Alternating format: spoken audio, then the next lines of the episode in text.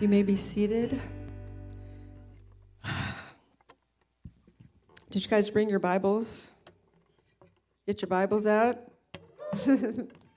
Amen. Uh, I heard, uh, I think uh, Bill Johnson says this. He says the only book that you can read and the author actually shows up. Isn't that great? We can read this word and the author shows up and is, is with us. Um, let's see here. I need everybody to get a piece of paper. Can you help with that? Just everybody just needs to grab a piece of paper. And if you need a pen, there's pens at the back door. We're going to have a little call to action at the end here. The Lord spoke to me Sunday, and I thought it was going to be for Sunday morning, and, and it wasn't. So I was just asking the Lord about it. And then um, pastor asked me to step in for him tonight and i'm like okay. So i was just praying asking the lord you know what he had. He's like that that that i told you i want you to share that. I'm like okay. So either somebody in here needs to hear what the lord told me. I mean it was for me i receive it for myself. Or it's somebody out there that's listening or it's going to be listening somewhere down the road. Um, but what the lord the very first thing he told me is he said um, i want it's so simple he said, I want my people to know how much I love them. And I'm like, well, Lord, I think, you know, that's pretty like, isn't that like foundational? He's like, but they don't. They don't believe how much I love them. He said, if they believed how much I love them, they would be operating in that love. Because Romans 5 5 says that the love of God is shed abroad in our hearts by his Spirit. And so, if that love is already shed abroad, he said he did it. We're not waiting for it to happen. It happened when you received Jesus. You were translated from the power of darkness into the kingdom of the Son of His love. So now you are in a different kingdom. And so we look at the world, and the world is terrible, but it doesn't belong to God. It still is in the enemy's hands, right? But God sent Jesus so that we could be translated from this power of darkness into the kingdom of the Son of His love. And so when we're translated into the kingdom of the Son of His love, then we are walking in a different kingdom. And the Lord says, I want my people to have a revelation of my love. Because when you have a revelation of how much He loves you, see, what he wanted me to tell you is like, he's not disappointed. He's not disappointed in you today. It doesn't matter what you did, he's not disappointed in you. He's not mad. God's not mad. God is in love with you. He gave the greatest gift so that he could redeem you from that power. And now that you're in his kingdom, he's in love with you. He is so ravenously in love with you. He is overcome with love for you. But when we it's in our it's here. It's in our soul. And we can't comprehend it because we're not like that. We don't love unconditionally. Therefore, we think that God doesn't love unconditionally. We think there's conditions to his love. Well, I'm, I'm letting you know, I'm opening the door wide open. There's no conditions to God's love. He said in the beginning, if you look at uh, Jeremiah 31 3, let's just go there. I don't think I saved it. Jeremiah, the, one of the big prophets. There's so much good in Jeremiah, so many really great things. Do you know Jeremiah 29 11, but this one, uh, let's see here. Yeah, 31 3. Sorry. The Lord has appeared of old so this is Old Testament. This is Old Covenant. And remember what I shared out of Hebrews 6, and it says that Jesus is a mediator of a better covenant. So if this is the Old Covenant, and he says this, I have loved you with an everlasting love. Everlasting love. Therefore, with loving kindness, I have drawn you. That's what, that's what the Lord's doing right now. He's, he's drawing his people. And he's saying, I need you. I love you and I've created you for a purpose, and I need you to share the good news. That's why Jesus went back. He's like, I'm going to send you someone. He's going to be the helper, and he's going to fill you, and then you're going to be able to go out and be my witnesses. And if we all grabbed a hold of this revelation, we could change everything and we could go to heaven with Jesus. But everyone has to know that he's good. And the only way that they're going to know that is if we tell them. He's a good God and He loves you. We have good news. God loved you so much that He gave His Son, right? It's simple. So, a lot of times, the things that happen, that come and get in the way, is our cares, right? We get we get uh, distracted. We have cares. We have burdens. We have weight. And uh, I almost brought a backpack with a bunch of rocks in it, but I just didn't think my body could handle it today. It's just like I'm not going to be walking around the backpack showing you the weight that we carry. Like it's, but it is we carry weight, don't we? Um, 1 Peter 5 7, you all know it. I know I'm t- talking to all the scholars tonight, but I'm just going to do this for everybody. Uh, 1 Peter 5 7 says, Cast all your cares upon him. Say all. So sometimes we think, well, we don't want to bother God with that. It's not that big a deal. It's not that big a deal. Like, I'm not going to bother God with that little care. Cast all your care upon Him. So I give you a white piece of paper, totally blank. So, what we're going to do tonight is we're going to take our cares. So, as, as something comes to you or someone comes to you, we're going to give God everyone and we're going to give Him everything tonight. We're going to create an altar here we're gonna we're gonna we're, have, we're gonna come to the altar tonight. We're gonna come to the altar and we're gonna bring that. We're gonna bring that paper, fold it up. No one's gonna look at it. It's totally confidential. It's between you and God. We're gonna bring all of our cares. We're gonna cast them. We're going to come before Jesus and then we're going to worship him. And this is going to be your place of remembrance. When that thing comes up again, you're going to be able to say, No, on March 29th, I left that at the altar. But we have to trust. Okay, so my the I think the title of my message is confidence and assurance. Is that right? Or persuaded. Uh, this was the scripture that came to me the first thing this morning. I'm persuaded. 2 Timothy 1:12. I'm persuaded that he is able to keep all. Say all. To keep all that I have committed to him until that day. What is that day? The day that he comes back. I am persuaded. I am firm. I'm steadfast. I believe it. I'm persuaded that he is able to keep all that I have committed to him until this day. Well, if you haven't committed anything to him, how can he keep it? You can't. You're holding it, you're keeping it.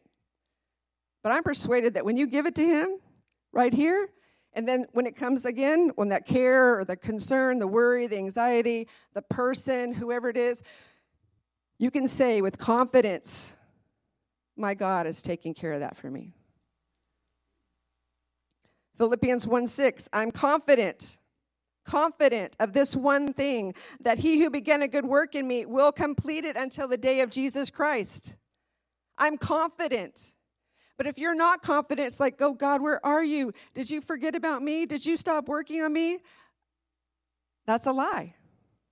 You have to bring every thought captive to the obedience of Christ, to his word, and what his word says. You go back here and say, Oh no, I'm confident of this very thing. He who began a good work in me will complete it. It's going to bring it to a full completion. You can trust him. And that brings me to Proverbs 3, 5, and 6. You know it. Trust in the Lord with all your heart Lean not to your own understanding, but in all, say all, there's that word again, all your ways, acknowledge him. So that's what we're going to do tonight. We're going to acknowledge him. We're going to worship him. We're going to we're going to magnify him. And then he's going to he never when we give to him, he always gives back to you more. He never leaves you empty. When you're going to come up here and you're going to give him all this, he's not going to leave you empty. He's going to fill you back up with what you need to go forward with what you give him confidence, assurance that He's got you. Um, Luke 12, 25, and 26. Uh, let's just go there. I think I'll read that in the Passion Translation. Luke 12. I read it in every different uh, book. John's my favorite. Okay, here we go. I'm sorry, you guys are probably all on your phones. I like to use my I like to use the white pages and read it in red, right? 1225. Excuse me. Except when the pages stick together. Okay, this is Jesus talking to us. Does worry add anything to your life? Can any of you? Does worry add anything to your life? Can it add one more year? Can it even add a day? So, if worrying adds nothing but actually subtracts from your life, why would you worry about God's care for you? Look at the flowers. He goes on, look at the look at think about the lilies. They grow and become beautiful not because they work hard or strive to clothe themselves. Yet not even Solomon wearing his kingly garments of splendor could be compared to a field of lilies. If God can clothe the fields and meadows with grass and flowers, can't he clothe you as well? Oh, struggling one with so many doubts. Now, remember, these guys didn't have the New Testament. They they all went with the off the old covenant, right? And so he's looking back at what the children of Israel, remember, they walked 40 days in the desert, round and round and round. And guess what happened? Their clothes didn't wear out. No one was sick or frail amongst them. Their shoes didn't wear out because God was taking care of them. God was before them, behind them, and around them. He took care of them that whole time for 40 years in their disobedience. God loved them so much, even in their disobedience, He's taking care of them. He fed them every day and gave them extra on the weekend. That's how He is, right? He's just generous like that. He cares. Even in your disobedience, God loves you. He's never changing His mind about you. He told me that. He's like, I'm never changing my mind about you. What I've called you to do, I, have called you to do it. It is written. I've already written all the days before there was even one of them, and you will fulfill all of them. How about that? He's written all of your days. There's books written about you that you're going to fulfill for Him. Isn't that amazing? So awesome. So, one of the one of the things I know that's really hard to let go of is um, people. Amen. Children, grandchildren, people, mean people, rude people, ugly people. Was it Ivan always says that? What's the word he uses? Um, I don't remember. Anyway, the good, the bad, and the ugly. You know, it's just hard sometimes. And I just heard a, a, a phrase that I want you to grab hold of. It's called benevolent detachment. It's lovingly letting go of someone so that you have more room for compassion and love. Because God is going to take care of everything, you guys. He's going to take care of everything and everyone. He promises he will. And that's the one thing we know about him is he's a just God. But fortunately, we can live in the new covenant with better promises, with grace. Amen. Don't we all need grace and mercy? I'm so grateful we don't live in the old covenant. I was just talking to my son about this yesterday. It's like, praise God, we don't live in the old covenant where the, just of, the justice of God came rumbling down on everyone, right? There was no dividing lines like, you touch my people, bam. He just took care of it, right? It just gives room uh, for Jesus to come in and make his home uh, and to be able to abide in him. So, one of the things, especially if you've been in church for a really long time, like I have, and most of you have, is that we get uh, complacent and same old, same old, four songs of ministry, prayer, and then we go home. But I know that God is really moving in his people, in their hearts, to be radical to make a difference in the world because it ain't over.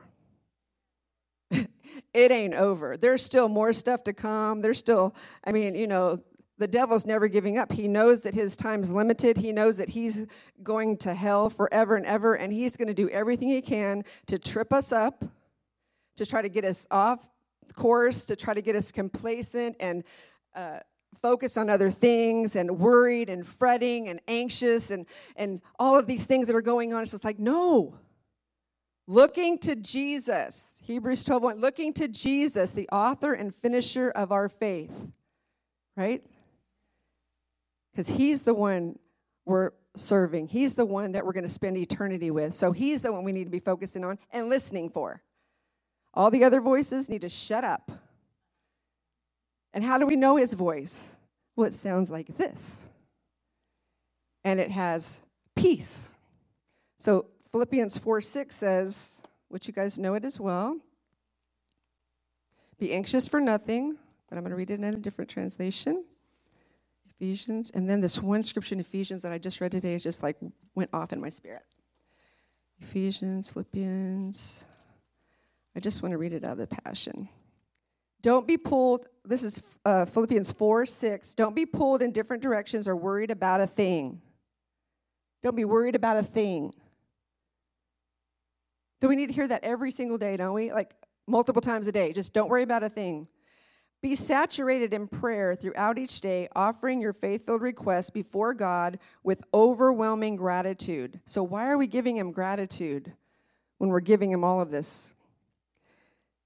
Because we know He's going to answer, because we're going to our Father. Tell Him every detail of your life. Then God's wonderful peace that transcends human understanding will make the answers known to you through Jesus Christ. So, He's even going to give you the answers. And the answers come in peace so keep your thoughts continually fixed on that all that is authentic and real, honorable and admirable, beautiful and respectful, pure and holy, merciful and kind, and fasten your thoughts on every glorious work of God, praising him always.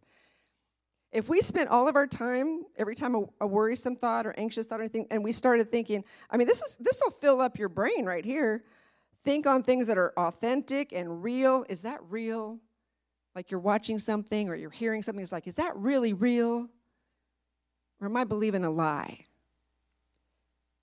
Honorable and admirable, beautiful and respectful, pure and holy, merciful and kind. Like if we just fix our minds on those things, of course we're going to have peace. Of course we're going to have peace. Because we're fixing our mind on the things that are that God has given us. Amen. Let's see. Oh, that I have to just share that one scripture in uh, Ephesians real quick. So this is the prayer that uh, Paul prayed over the Ephesians, and this and it's in the uh, Passion Translation. And he prays to them. He says, "I pray that God would unveil within you the unlimited riches of His glory." This is just so rich, y'all. This is just so. I don't know. It's deep. I can't even wrap my brain around it. He would unveil within you the unlimited riches of his glory and favor until supernatural strength floods your innermost being with his divine might and explosive power. Explosive power. Then, by constantly using your faith, the life of Christ will be released deep inside you, in your spirit, and the resting place of his love will become the very source and root of your life. His love, His love is going to be on the inside of you and the source and root of your life. That's just so powerful. Isn't that so awesome? I received that. Don't you receive that? He prayed that for us. Then you will be empowered to discover what every Holy One experiences the great magnitude and the astonishing love of Christ in all its dimensions. How deeply intimate and far reaching is His love, how enduring and inclusive it is. Endless love beyond measurement that transcends our understanding. This extravagant love pours into you until you are filled to overflowing with the fullness of God. And that's what God wants for us tonight. He wants an overflowing abundance of love to flow out of us so that when we go out into the marketplaces and we go to the highways and the byways, we are just oozing. Our cup's overflowing because we're full, it's overflowing into every person that we come in contact with so that we're not having to defend ourselves. We're not having to protect ourselves because He's our protector. Right? He's our defender. He's the one who's going to watch over us. He's already gone before us. He says so in His Word. I've gone before you and behind you. I'm beneath you. He says, I'm going to head you behind and before I lay my hand upon you. And not only that, I'm going to give my angels charge over you to keep you in all your ways. There's that word again, all. All your ways. So tonight, I don't know if you've written anything down on your paper. I hope you've written down at least one thing. I want us to worship. We're going to sing two songs. And I want to worship the Lord. And what I want you to do is when you feel ready, like, and you've gotten rid of all the distractions, like if you're distracted right now with other things, it's okay. I want you to write it down. Jesus said, Come to me, all you who are weary and heavy laden, and I will give you rest. Come to me. I'm going to teach you. My yoke is easy, my burden is light. So I want you to come. We're going to start worshiping, and when you're uh, when you're ready, I want you to come to the altar. I want you to take your paper, fold it up, however many times you want to, and you're going to lay it here on the altar. You can worship at the altar. This altar is open, hallelujah. Or you can go back to your chair, or you can go home. But I'm going to close this out in prayer after the, the last song, but let's just sing it through a few times. And even that last one we just sang was so amazing. Let's, we're just going to uh, worship. Amen. Does that sound good? Praise the Lord. All right. I have my paper too. Praise the Lord. The Lord bless you and keep you. The Lord make his face shine upon you and be gracious to you. The Lord lift up his countenance upon you and give you peace now and forevermore. Amen. Hallelujah. Thank you guys for participating. Go in the presence and the power of the Lord. Go in his love and let him love you. Amen. That was awesome, you guys.